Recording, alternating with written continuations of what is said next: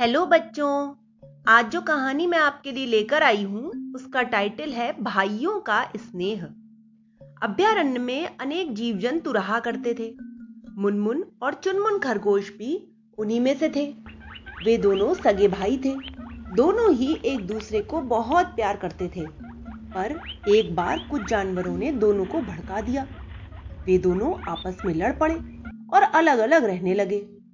उनकी लड़ाई देखकर कुछ दुष्ट जानवरों को बड़ा अच्छा लगा। वे मुनमुन से चुनमुन की बुराई करते झूठी झूठी बातें एक दूसरे के विषय में कहते, पर चुनमुन और मुनमुन सदा आँखें बंद करके दूसरों की बातों पर विश्वास कर लेने वाले मूर्ख भी न थे। अब वे सच्चाई को जानने लगे थे और एक दूसरे को समझकर चलने की कोशिश करने लगे थे।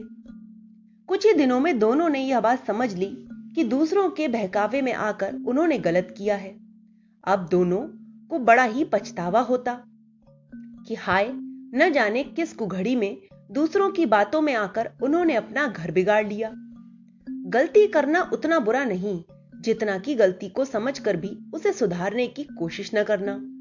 दोनों भाई सोचने लगे कि गलती को कैसे दूर किया जाए।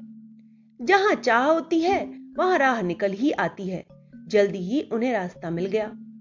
मुनमुन खरगोश कई दिनों से देख रहा था कि चुनमुन दुबला होता जा रहा है।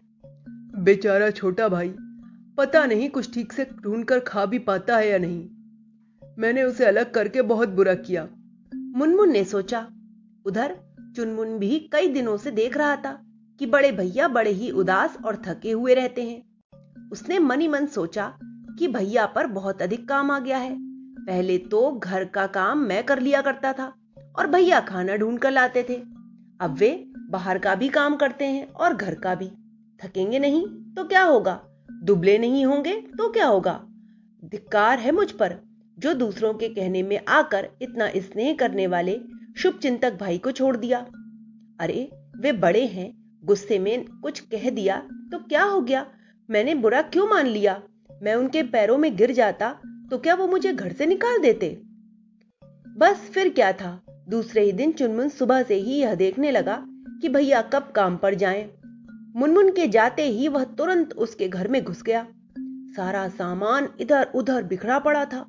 खाने पीने की चीज़ें यो ही पड़ी थी। बहुत दिनों से किसी ने उनसे हाथ भी ना लगाया था। पता नहीं भैया ठीक से खाते पीते भी हैं या नहीं, चुनमुन मनी मन सोचता रहा। फिर वह सफ़ाई के काम में जुट गया।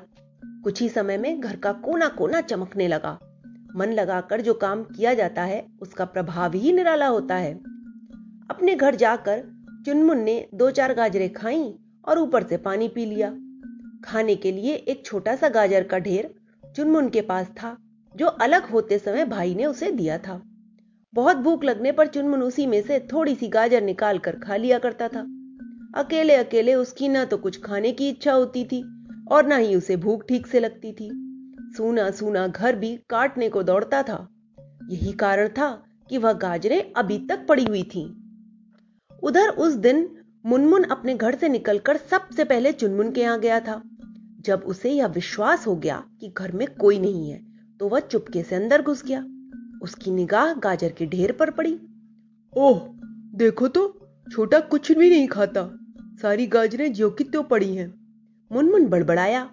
फिर उसने पोटली खोलकर साथ लाई हुई गाजरें उस ढेर में मिला दी।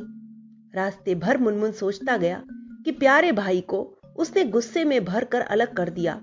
यह बहुत ही गलत हुआ। कैसे अब उसे वह वापस बुलाए?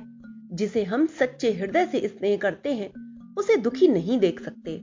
उसके सुख और संतोष के लिए हम हर संभव उपाय अपनाते हैं। दिन भर का थका हारा मुनमुन शाम को घर पहुँचा।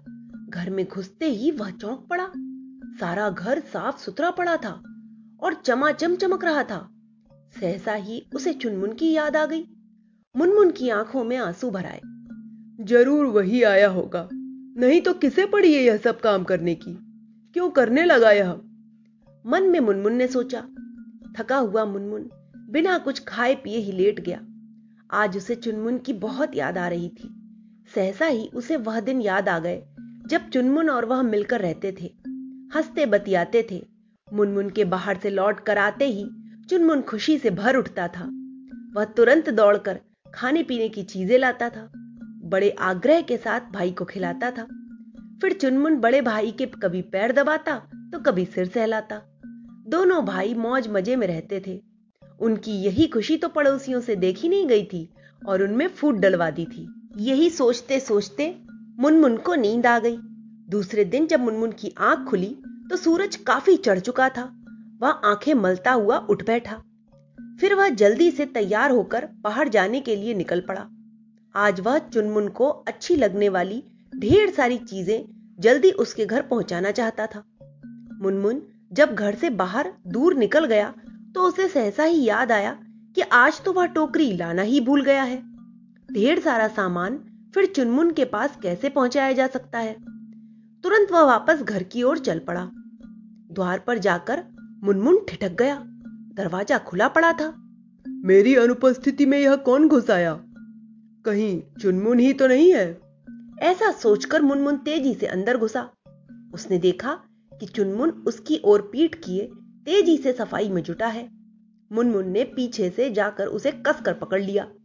सहसा ही चुनमुन चौंक पड़ा। उसने हड़बड़ाहट में गर्दन घुमाई तो देखा कि सामने बड़े भैया खड़े हैं। संकोच से पल भर को चुनमुन की आँखें झुक गईं।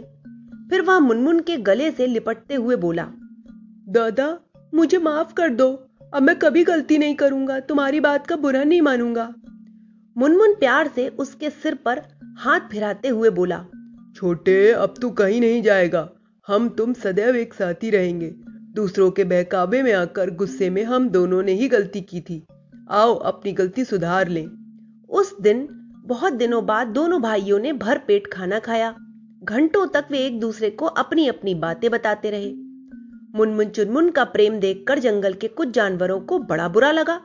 उन्होंने फिर से उनमें फूट डलवाने की कोशिश की, पर इस बार उन्हें निराश ही होना पड़ा।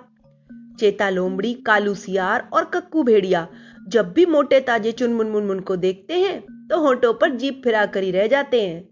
ठीक ही तो है, संगठन से ही सुरक्षा और बल मिलता है।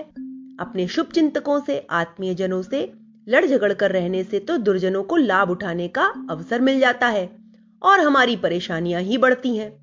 तो बच्चों, इस कहानी से यही सीख हमें लेनी चाहिए कि हमें कभी भी अपने भाइयों से, अपने परिजनों से लड़ाई नहीं करनी चाहिए। अन्यथा इसका लाभ दूसरे लोग उठा लेते हैं और हमें परेशान करते हैं। Okay bye